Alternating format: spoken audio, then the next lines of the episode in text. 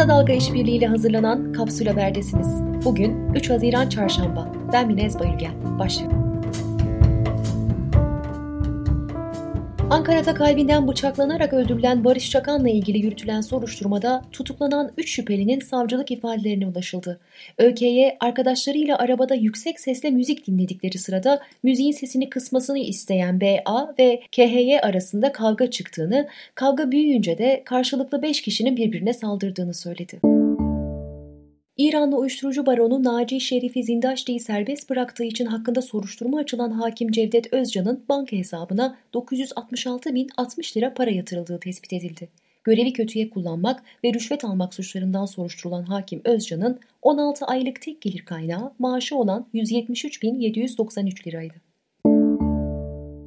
Umut Vakfı Yönetim Kurulu üyesi psikiyatri uzmanı Doktor Ayhan Akcan, Türkiye'de 20 milyonun üzerinde silah bulunduğunu, bu silahların %90'ının ise ruhsatsız olduğunu söylüyor. İçişleri Bakanlığı verilerine göre ise 2014-2019 yılları arasında 188.425 olayda ateşli silah kullanıldı. İstanbul Valiliği Grup Yorum'un Yeni Kapı miting alanında 9 Ağustos'ta düzenlemeyi planladığı konsere izin vermediğini açıkladı. Uzun süredir konser yapmasına izin verilmeyen grup dün sosyal medyadan konserle ilgili duyuru yapmıştı. Avdan Köyü muhtarı İlhan Kulaç, Denizli'nin Tavas ilçesine bağlı köylerine kurulması planlanan termik santrale karşı çıkan halkı seferber ederek projeyi durdurdu. Kulaç şöyle konuştu. Zehir insana ne yaparsa toprağa da onu yapar. 50 bin zeytinlik olan yerde termik olmaz dedik. Siyaset üstü bakarak başardık. Havamıza, suyumuza dokunmasınlar. İstanbul Kadıköy'de bir araya gelen gençlik örgütleri polis şiddetine karşı eylem düzenledi. Polis, normaliniz polis şiddetidir sloganıyla eylem yapmak isteyenlere sert müdahale etti. Çok sayıda genç darp edilerek gözaltına alındı.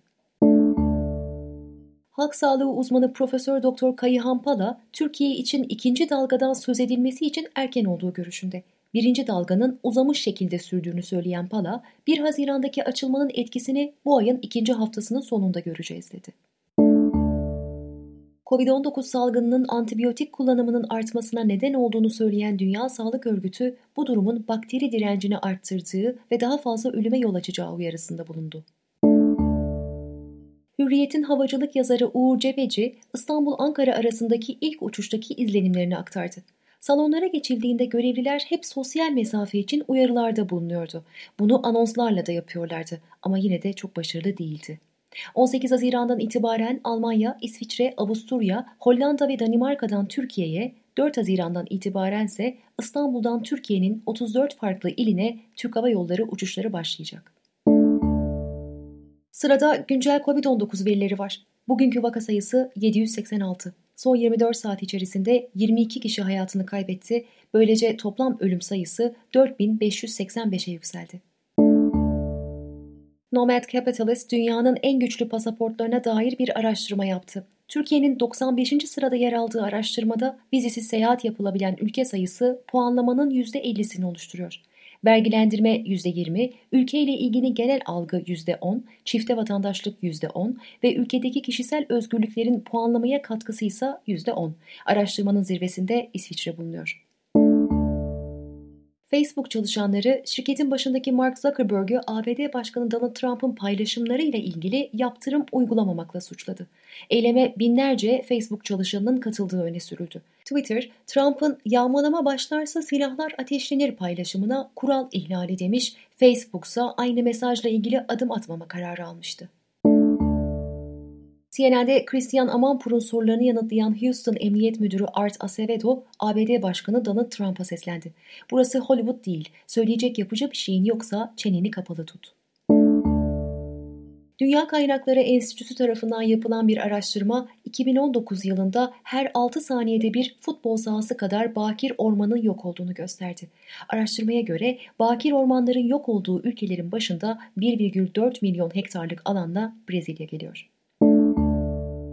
Ermenistan Başbakanı Nikol Paşinyan kendisi ve tüm ailesinin COVID-19 testinin pozitif çıktığını ve izole edildiklerini açıkladı. Avrupa Birliği Komisyonu genişlemeden sorumlu üyesi Oliver Varhey, AB'nin aday ülkeler için yürüttüğü katılım öncesi yardım aracının 2021-2027 yıllarını kapsayan 3. dönemine Türkiye'nin dahil olduğunu söyledi. İstanbul Ticaret Odası verilerine göre geçen ay İstanbul'da perakende fiyatı en fazla artan harcama kalemi %106,45 ile şehirler arası otobüs bileti oldu. Günün sözüyle kapatıyoruz. Adana'da kahvehanede telefonlarıyla okey oynayan yurttaşlar. Gerçek okey keyfini yaşayamıyoruz. Taş çalamamaktan şikayetçiyiz. Bizi Kısa Dalga Net ve podcast platformlarından dinleyebilirsiniz.